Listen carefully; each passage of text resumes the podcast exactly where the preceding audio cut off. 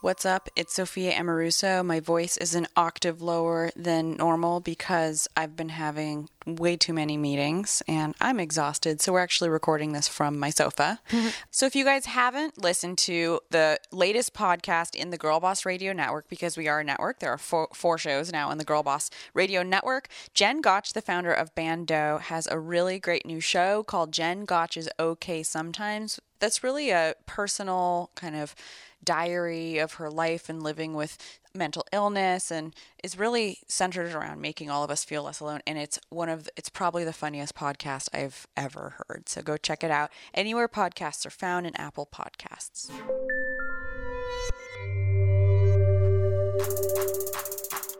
Success. It's such a complicated idea, and yet for so long we've all collectively subscribed to a single definition of the word which was likely given to us by a white haired dude somewhere in a boardroom in the 1960s.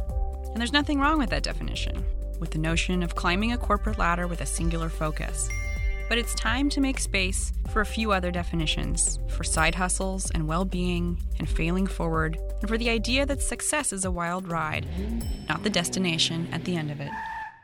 Join me for a journey into the lives of women who are redefining success and paving the way for others with grit and grace.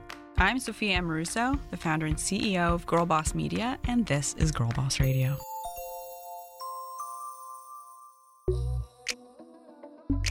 Today we have an exciting guest. Tamara Mellon is an entrepreneur, author, founder, and shoe designer, best known for co founding Jimmy Choo and founding her own brand, Tamara Mellon. In 1996, at the age of 27, she left her job as an accessories editor at British Vogue to co found a company with a then unknown East London cobbler named Jimmy Choo. I booked myself into rehab. Before I went in, I called Jimmy and I said, Can I take a meeting with you? And I said, Look, I have this idea to start this business. I've been photographing your shoes and putting them in Vogue for the last five years. Right. And so I laid out this plan and I said, I'm just going away for a few weeks and I'll call you when I get back. I didn't say where I was going. Over the following 16 years, she built one of the most recognizable luxury brands in the world.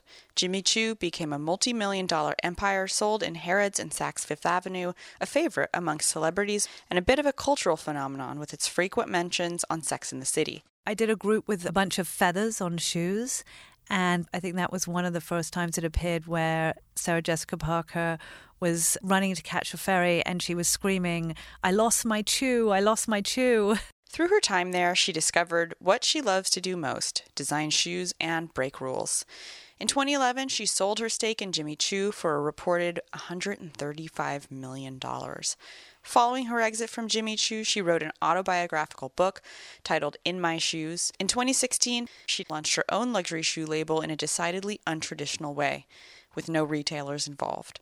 Sold directly to women. You've got to believe in the future and what you're going to, what you know your vision is. And I didn't give up on my vision. Today, she's on the show to talk about reinventing yourself and starting your own business. We'll get to our chat with Tamara in just a minute.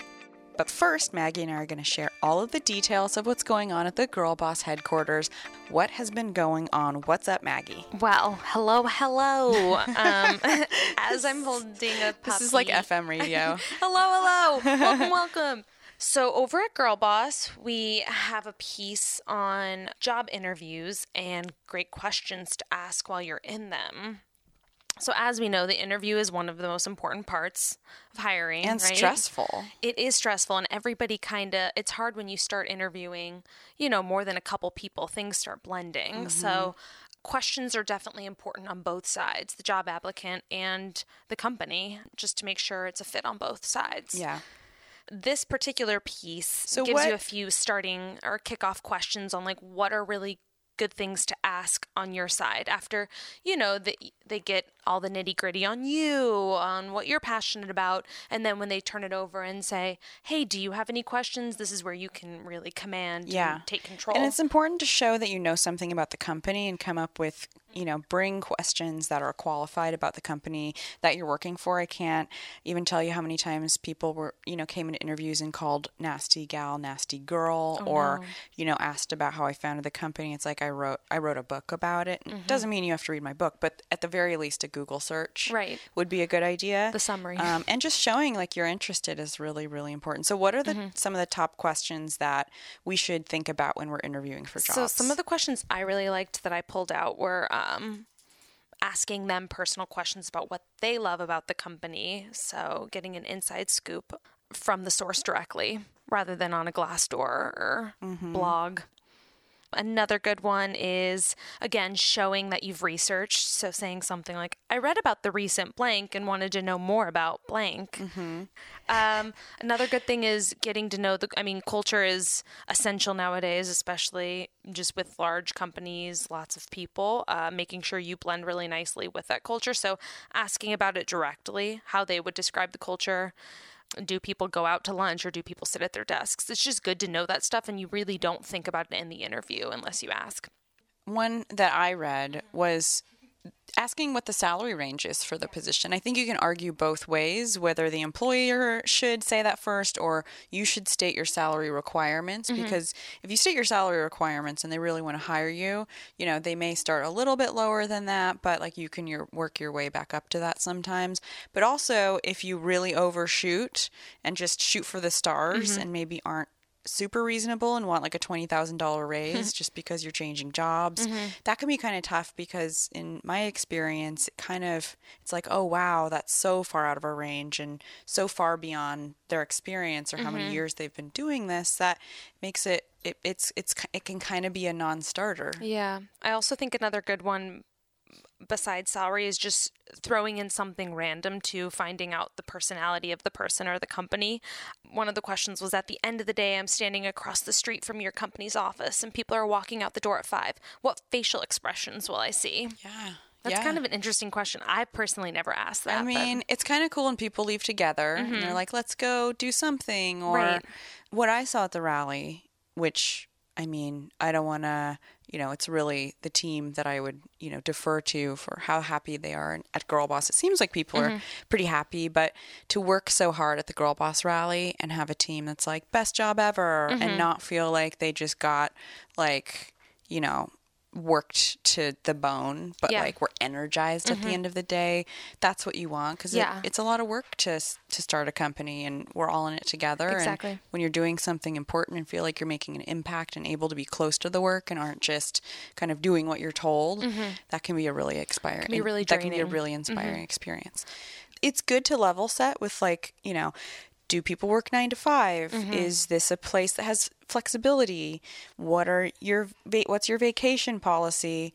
You know, I think the wrong kind of employer may hear questions like what's your vacation policy or, you know, how soon can I move up in the role mm-hmm. as like I'm here for the wrong reasons especially like how fast can I move up in the role? Because you want people who are excited about the job yeah. that you're interviewing them for. I agree. But I do think that sussing out flexibility is an important piece of the job and whether or not you're going to be supported when you take a vacation, because mm-hmm. I think a lot of people assume that their boss isn't going to be happy about it. And there probably are some environments where that is the case. Mm-hmm. And it is up to the boss to set that example, as Patty McCord said yeah. on her episode of Girl Boss Radio. But um, that's something I've learned to do. And I'm going to Hawaii next week week.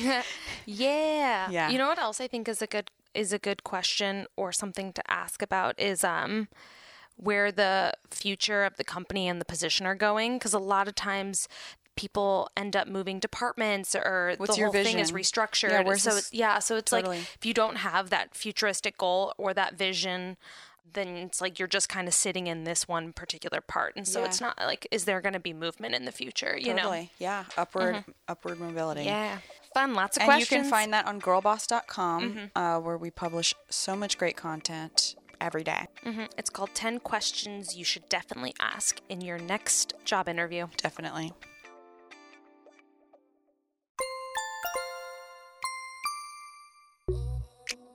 Now let's get ready to hear from entrepreneur, author, and designer Tamara Mellon. Where did you grow up? You have an accent. Okay, so I had a I had a interesting childhood with two very different cultures. So I grew up half in London and half here. So I actually lived in LA between 76 and 83. So, and you've got to remember the world then didn't have social media. So going to, I went to boarding school in England. So we're going to boarding school in England and then flying home to LA for vacation with two completely different worlds. It was a, it was a culture shock. And your mom was a former Chanel model, and your dad was he was a stuntman. He so when he was very young, he was a stuntman for um, Rock Hudson. Yeah, because they looked identical.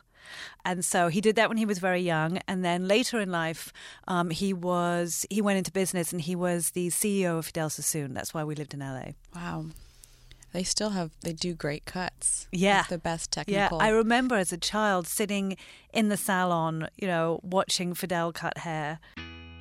Tamara's father was also an amazing businessman, known for his position as CEO of Vidal Sassoon. She explained how her father inspired her to become a businesswoman and what she learned from him. My father was a great inspiration and mentor to me.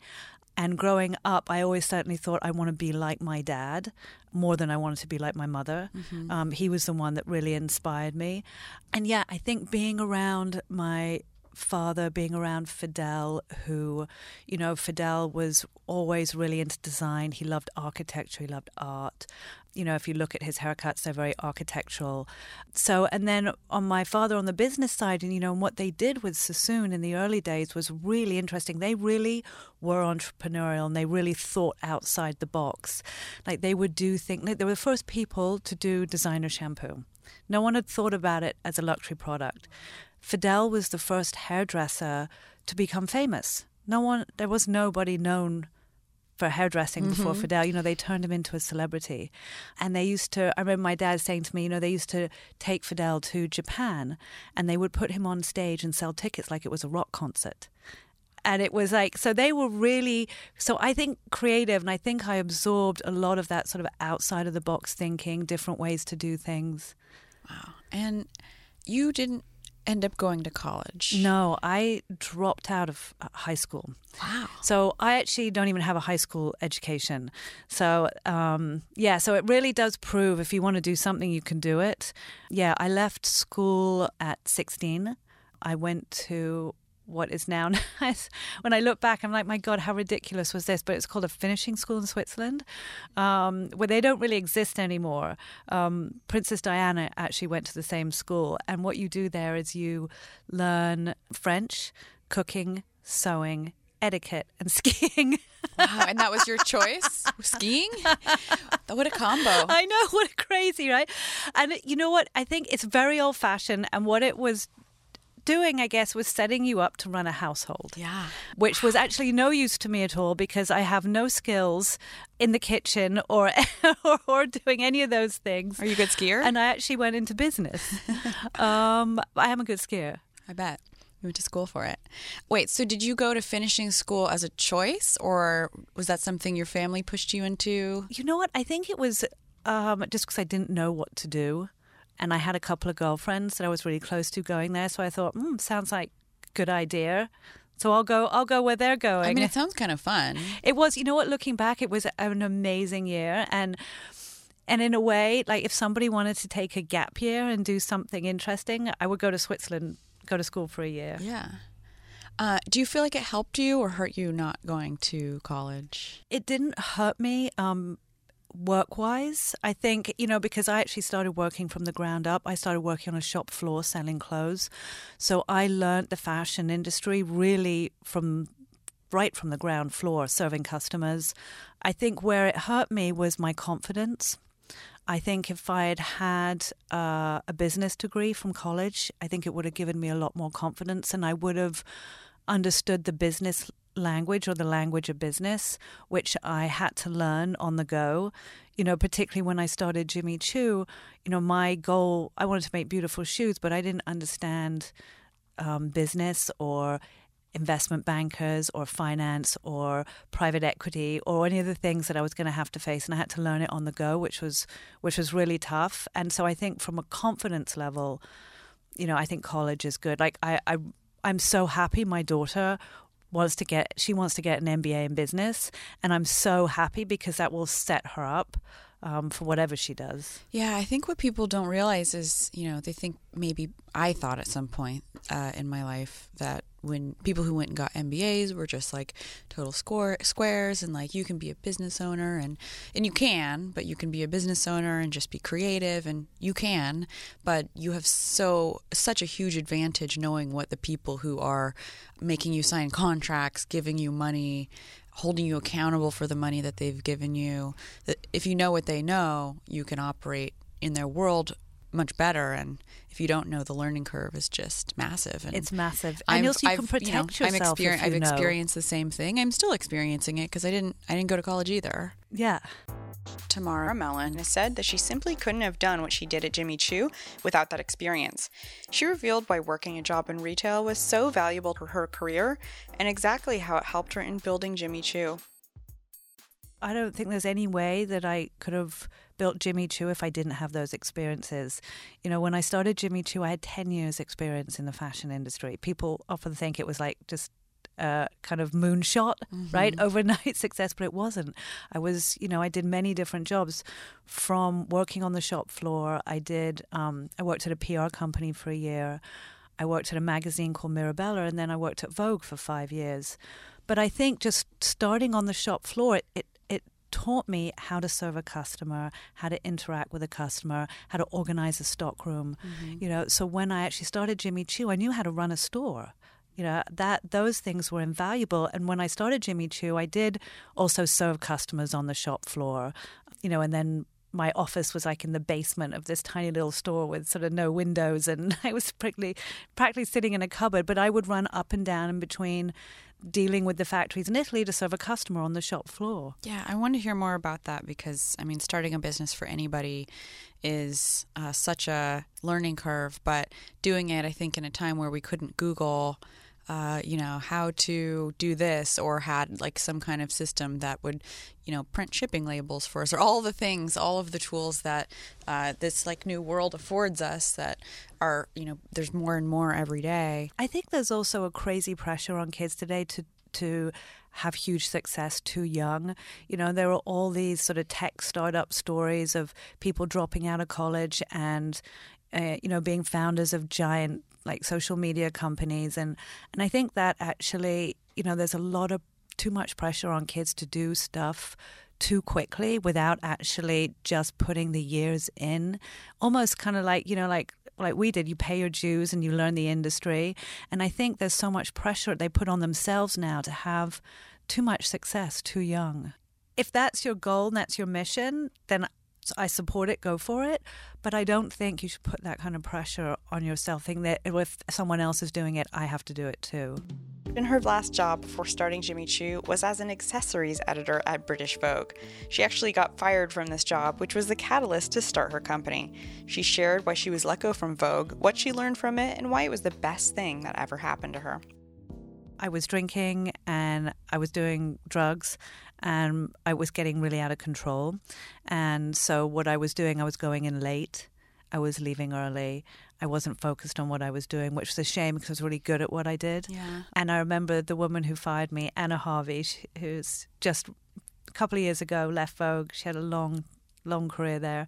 And I remember her taking me into her office and saying, You know, Tamara, we think you've outgrown your job. and I was like, That's a very nice way to put it. Wow. But you know, it was the best thing that ever happened to me because that was the moment I straightened myself out. Um, and I actually checked myself into rehab with a determination, turning my life around because. I got scared enough. You know, there was enough fear that I thought, what what's going to happen to me if I don't straighten this out? Right. So you're sober. Yeah, 23 years. Wow. I stopped drinking like eight or nine months ago. Congratulations. Um, thanks. Yeah, it was just, it wasn't, nothing like really hit rock bottom. And I'm not sure, I don't think I'm an alcoholic, but I like, I like wine so much. And um, I guess when you're like showing up to meetings with like a hangover a couple days a week, you might have a problem, I guess. So uh, it's been really, it's really nice to quit drinking. I recommend it. It's nice to feel clear headed. I really highly recommend it. Yeah, my brain works just yes. so differently. Yeah, it's, and you probably sleep better. I always sleep fine, but um, yeah, I wake up feeling a lot better. So you got fired from Vogue, and then what? I had an idea that I that I wanted to start Jimmy Choo while I was at Vogue. So what I did, I got fired. I booked myself into rehab. Before I went in, I called Jimmy and I said, Can I take a meeting with you? So I took a meeting with him and I said, Look, I have this idea to start this business. I've been, you know, photographing your shoes and putting them in Vogue for the last five years, right? And so I laid out this sort of plan, this overview of this plan that I had. And I said, I'm just going away for a few weeks and I'll call you when I get back. I didn't say where I was going. and so I went to rehab for a month and I called him when I got out and then went down, took another meeting with him. That's kind of how it started. But what that light bulb moment start the business was because I was the accessories editor. And in the early 90s, there was only a shoe company called Manolo Blahnik. Literally nobody else did shoes. None of the big luxury companies, you know, did. I don't know if that counts. um, so Jimmy was a cobbler in the East End of London, and I would go to him to make things for shoots. So I'd go down there and I'd say, you know what, I'm doing a story and it's all based on roses right now. So let's make a pair of sandals and can we put a rose here? Or, you know, I want studs here and I want the heel like this. So he'd make the shoe then I'd photograph it and I'd give him a credit in Vogue. So my thinking was that's a great platform to start a business. There's, you know, there's his name is known because we keep putting in Vogue, but there's no business and there's nowhere to buy the shoes. When she met Jimmy Choo, he was just an unknown cobbler making shoes on the streets of London with no intentions of becoming anything more than that. So I was curious how did Tamara convince a man with no real business aspirations to help her create what later became one of the most iconic luxury brands? Really, when I look back, I was 27 years old and I don't know how I did that. I think you know, I think because he'd known me for five years and I think we had a relationship, I used to go down to his studio a lot, which was in Hackney in the East End of London, which in those days was was had not been gentrified and it hadn't become kind of trendy. It was very dangerous. Um, and I used to, you know, I used to go down there and make shoes with him. So we had we had a relationship, and I think he he trusted me more than more than any than someone just coming in with money. He knew that I'd been in the industry uh, for a long time and had an experience. And so, with him, did he put a business plan, plan together? Did you? Was there a business plan? There's sort of, but we really didn't know what we were doing. We had sort of an idea about how we do. I mean, you know, I'd had a vague plan of sort of okay, find factories in Italy, you know, raise money, and it was very hard to raise money because obviously I didn't have a track record in in business, and I was very young, and I also I was a woman, um, and we're talking about you know 1995 it was incredibly difficult. So what did I? I actually ended up borrowing 150 grand off my dad in the end. But I it took me a long time to convince him as well. He had to really believe in it. Um, and the more I showed him of what I wanted to do, the more he believed. That's what gave us our, our sort of kickstart. And so from the kickstart, I mean, what were the first signs of wow, this is working? Let's go do more of that you know, the first couple of collections we did were tough. You know, didn't really work out. Like we, I went to Italy. We found one factory, and when the samples arrived, they were they were te- the quality was terrible. We couldn't even show them to buyers, so we were we were selling off sketches, you know, and we um, so you know so it wasn't it was a rocky road, and then about it was ninety eight some spring summer ninety eight collection that was the breakthrough moment. You know, we found found a great factory. Um, I remember I, f- I flew to Italy and didn't even have uh, uh, meetings. You know, I had a book of factories, Italian factories, and who they made for. So I literally cold called, knocked on their door, and went with sketches and said, "Will you make these shoes for me?" Yeah, I mean that's before that's before Google, like Google. Oh search? yeah, yeah. No, there was no internet. So when I started, I'm really dating myself here. When I saw we were faxing orders to the factories yeah. in Italy. We didn't have email. I mean, and it's like at every in every generation, I think what smart entrepreneurs do is reverse engineer things. It's like, oh, well, if it works for that fashion house, like certainly I'll I'll the quality of those shoes will be great. They must yes. be a good partner. And that's something that I've done over the course of my career that I don't know if everybody does naturally, but just as a piece of advice to our listeners, like you can learn almost anything by being really creative with Google searches. And I think you had to probably be a lot more creative um, when you were faxing things. Yes. So, how long after you launched Jimmy Choo did uh, the brand appear on Sex in the City? Oh, it it happened pretty quickly. It was that collection. Wow. I did a group with a bunch of feathers on shoes, and that was the I think that was one of the first times it appeared where Sarah Jessica Parker was uh, running to catch a ferry and she was screaming, "I lost my Choo! I lost my Choo!" Wow. know, that was, and we didn't know, we didn't even know it was going to happen. So what happened was Candace Bushnell was in London and I'd opened a tiny little store that was probably about the size of this room. And she came into the store and she fell in love with the shoes. And that's why she wrote them into the script. Selling shoes is fun. I've sold shoes many times. And there's something just about like shoes and books. They they sit on a shelf like very and jewelry's nice too because it just they, they, they show up in these like compact yes you know packages shoes are like boxes and i don't, I don't there's know, something very there's an emotional about it yeah that too i've laced up many a shoe and put them on many a foot so what happened once the brand wound up on sex in the city did that change your business it was, you know, I think it, what it what that did, um, it just it it was name awareness to a much broader audience than uh, we could have reached just by being in glossy magazines. You know, being on TV, there's a much bigger audience, so that really helped sort of turn us into a household name. And at some point, the company sold. How long after you founded it was? was so, 16 years later, okay. I, I finally sold and walked away. I mean, over the course of the time, um, Jimmy sold his shares early on. He sold his shares in 2001, and that's how private equity came into the business. They bought his shares. So we went through a sales process actually four times, which I wouldn't recommend to anybody to do. It was incredibly disruptive to the business and stressful, and I don't think was was good for the the long term viability of the business actually because you have people that come in who your goals are not aligned. You know, they want to get in and out quickly, make money and the founder of a business, you really care about the business, you care about the people in it, you care about the quality of the product. So after the fourth time of going through that, I thought, you know what?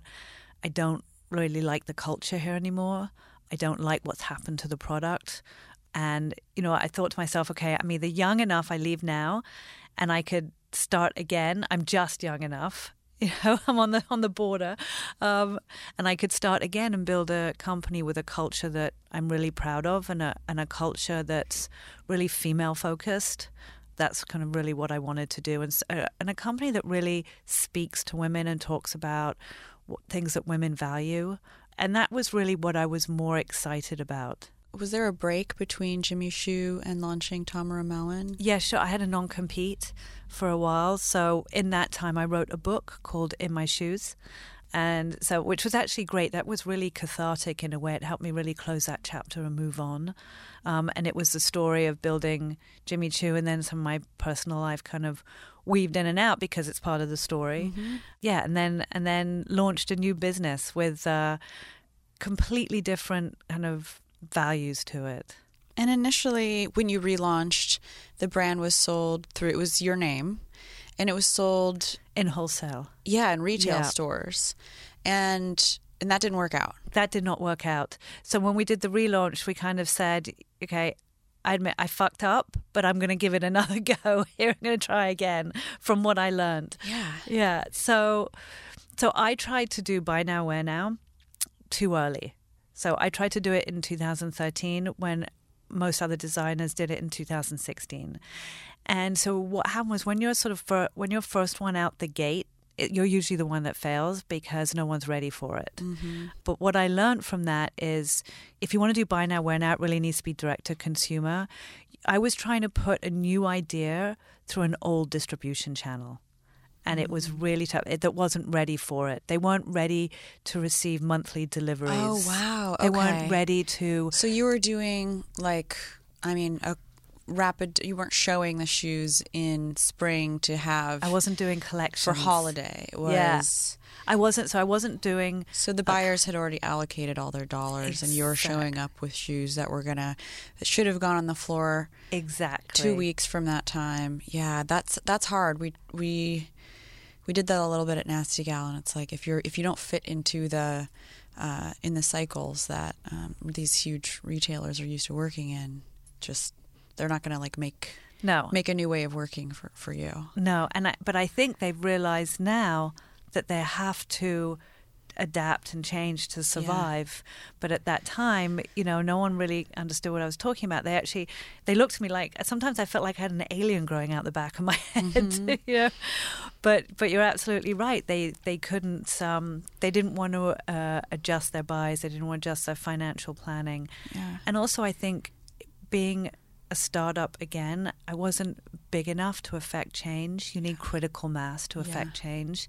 You know, if I was the size of Jimmy Choo and had that leverage of hundreds of millions of dollars going through that channel, then maybe I could have got them to buy or you know, mm-hmm. you know, show things in a different way. But I just wasn't big enough. We'll be back in just a moment, but first let's talk about Stitch Fix. Oh my gosh, I just met Katrina Lake. I hope she can speak at one of our rallies. She is so impressive. Yeah. She just spoke at the Code conference, which I went to, and uh, finally, finally got to say hi. And now we're on text. But hey. you know, Stitch Fix was happening while I was building Nasty Gal, and she really unlocked how to use technology to uh, to serve people and to personalize what, what they're looking for and to, to show them what they want before they have to look for it um, which is you know using technology to improve our experience with everything you know that we're doing over and over again is a really powerful thing, and mm-hmm. that's something that that we want to do as we build Girl Boss. Yep. And so if you don't know what Stitch Fix is, you go onto StitchFix.com and you fill out a style profile, and Stitch Fix will send you clothes, shoes, and accessories that are picked just for you with the help of a real human stylist, and it's fit to your size, your lifestyle, your budget, and of course your taste. And every Stitch Fix box comes with five items that you can try on at home, and you only pay for what you actually keep. So it's super easy to send back what you don't keep because Stitch Fix covers shipping both ways for returns and exchanges, and there's no subscription required.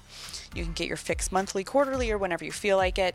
So get started now at stitchfix.com slash girlboss, and you'll also get 25% off when you keep all five items in your box. That's stitchfix.com slash girlboss to try Stitch Fix today. stitchfix.com slash girlboss. We have so much more with Tamara coming up, but first let's talk about ShipStation. Our favorite ShipStation. Maggie, you use ShipStation. Tell us all about it. We love ShipStation. We use it for everything, not only our merch, but also just every other shipment. We have sweeps and we end up sending things out for those winners. So we just thought it'd be easy to compile everything um, at this one stop shop shipstation.com. Mm-hmm. That's a tongue twister, but I love it. You can literally use it on any platform Shopify, Squarespace, Etsy. Uh, it's so easy and simple. It's literally a click of a button. It feels too easy sometimes. Like, what does it do exactly? It's been a long time since I've shipped online orders. Yeah, so you create the labels on ShipStation, uh, print them, and then just literally put them on the package. And you can use USPS, FedEx, UPS, pretty much anything. Mm-hmm, any of them, cool. any and all. So, and so right now you can try ShipStation free for 30 days and get an additional month free only if you use our promo code GIRLBOSS. Don't wait. Go to ShipStation.com and before you do anything else, click on the microphone at the top of the homepage and type in GIRLBOSS. That's Ship S H I P Station S T A T I O N.com. Enter GIRLBOSS. ShipStation. Make, Make ship happen. Now let's get back to our interview with Tamara Mellon. The first launch of Tamara Mellon didn't pan out. So how did that end and then how did you get restarted again? I went out to to raise more money uh, with a new business plan. So I wrote a completely new business plan that was direct to consumer, you know, mostly focused on e-commerce and I went out and I went to a VC firm. VC is very different from private equity. VC is more supportive of founders. They they understand startup world. They take a you know a longer term view on things. So I went to the VC world with the plan, and they totally understood what I was talking about because they were a company that had invested in other consumer tech businesses. So they kind of understood. I showed they loved the shoes, they loved the product, and they understood what I was talking about, and they said, okay yeah, we, we actually understand, we believe in what you're talking about. We believe that this is how the next generation of brands are going to be built. But the original investors I had, I had some were supportive of it and some were not. So I had three guys in the UK who were not supportive of me doing this and wanted me to continue down the road with a traditional model. So I ended up because there was this conflict, I ended up putting the company through a Chapter 11. And then the VC firm that I'm working with said, look, go through the reorg and we'll be waiting for you on the other side, mm. you know, if that's what you have to do. Because they did offer us. Um, we could have done a down round and they could have come in, but I had three people who wouldn't accept a down round. Mm-hmm. And I just said, it's the only way this is going to work. You know, otherwise we're going to hit a wall.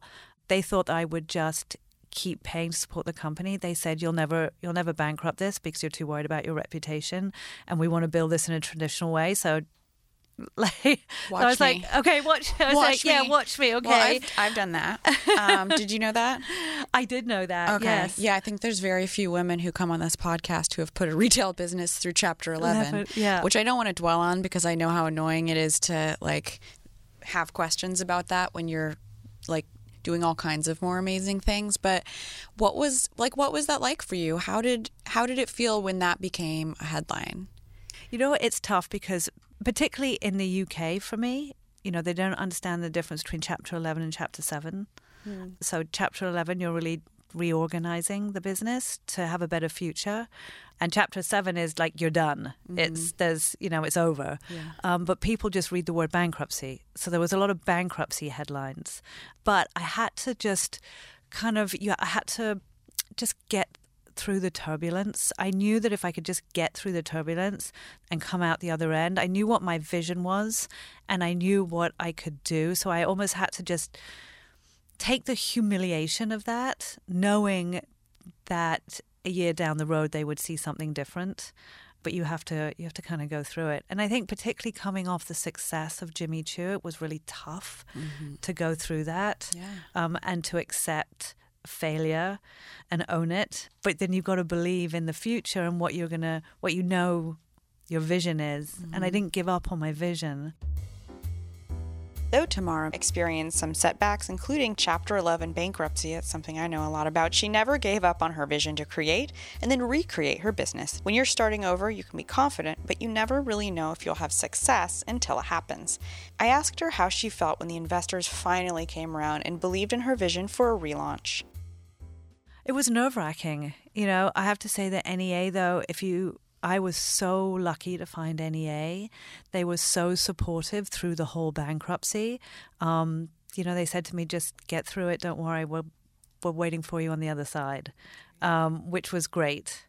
Um, yeah, having having them and having them really understand what I was talking about, and they really helped me put the business plan together. They helped me go out and find an incredible CEO um, you know, this time I didn't take a CEO from the fashion industry. I actually took someone from a completely different industry, but someone who'd built an e commerce business and understood how to do that. Yeah.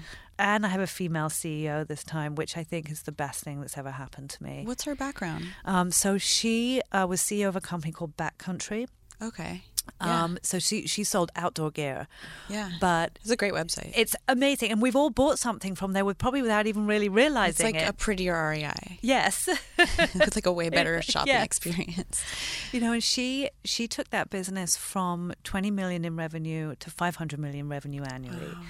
and so but she did things that were you know just so smart she did she set up a whole gearhead which is a personal customer service you know, so which a lot of the business was done done through because obviously she was competing against Amazon. Yeah, yeah. So she has a com- different view on how to on how to do things and it's really what I needed.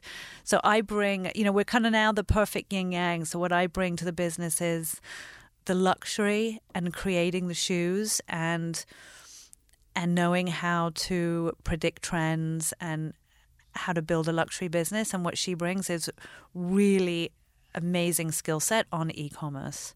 Well, yeah, I think it's easy to uh, assume that the people you need in a specific role have, should have done the exact thing that they'll do in your company. And often those people have like a very uh, narrow view of what that job entails because they've been in a more traditional company. And I've there's this huge schism that I think is improving. But when I started an e-commerce company in I don't know 2006, and even over the course of like the you know most of the 10 years after that hiring like retail executives and e- there was e-commerce people that had sold widgets and it just they didn't even know what like a jacket was. And then there was these merchants that had come up from like back in the days like Mervyn's like they when they had to do product development and merchandise and do planning and all of these things that are now broken out into different parts of the business and everyone has a you're hiring to, into these like specialties for but they may not have any experience in e-commerce and it's really tough to find people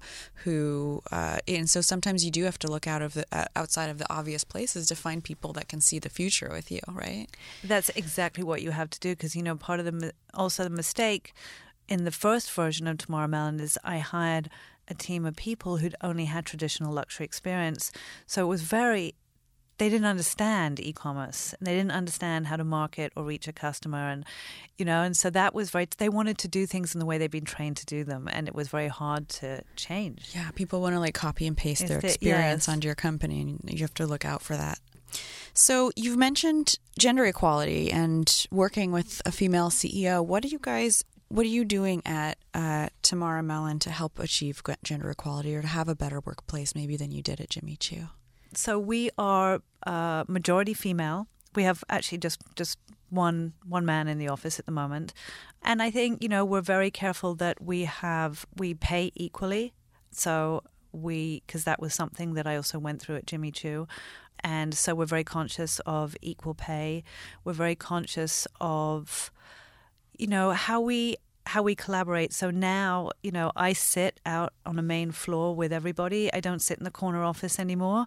Um, you yeah, know, same. and yeah, so you know, so there's it's a different type of collaboration in working, and it's a different spirit. And then obviously, you know, we're very we're looking to bigger companies now to see what benefits they give to women because we're still so new. We're still figuring out how we're going to do everything, but it's yeah, it's a very it's a it's a different it's a different mindset and it's a different how we interact with people. There's less of a hierarchy, um, and it's it's it's uh, more you know when you're a startup you're kind of all in it together mm-hmm. as well you know everyone uh, has equity in the business and i think that makes everyone feel really invested in the business yeah. yeah.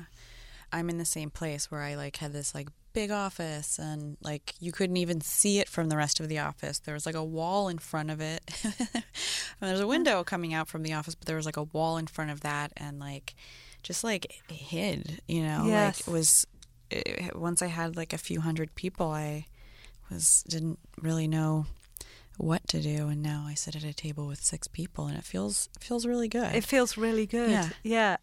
I know so when I think like when I think back about, you know, my whole life at Jimmy Choo, it was very kind of funny in a way it was very reminds me of Devil Wears Prada, right? So I remember I had a big corner office and I had two assistants sitting outside like sort of guard dogs. Mm-hmm. And it was like, yeah. you know, it was a different mentality. It's like Mickey Drexler's it, yeah. office, you that's like, that's what it looks like.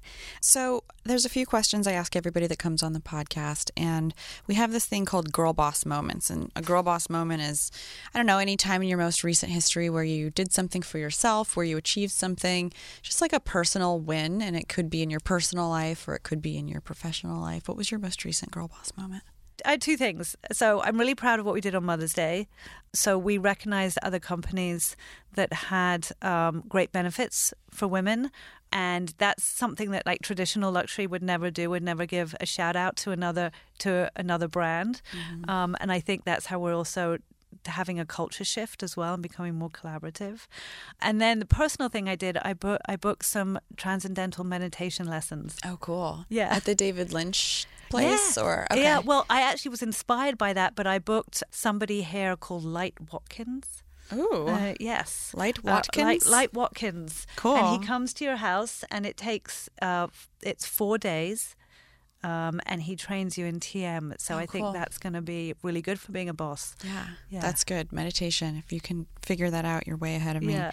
And then success. So one of the things we're cracking here at Girl Boss is this concept of success that, you know, looked like that corner office or looks like that cover of Forbes or looks like having money in the bank and, you know, eating lots of oysters with tiny oyster forks. But what does success mean for you personally? Success for me now means building, you know, building a business now that I'm proud of and it's more about the people. That's my success is the people. Having great people around me where our goals are aligned, well-intentioned people. And I think that's what I want to surround my my life with now and I think that's what my next chapter of my success will be is is people. Yeah. Cool. Well, thank you so much for coming on Girl Boss Radio. Thank you. Yeah, this has been a pleasure. Thank you very we much. We have a lot in common. we really do.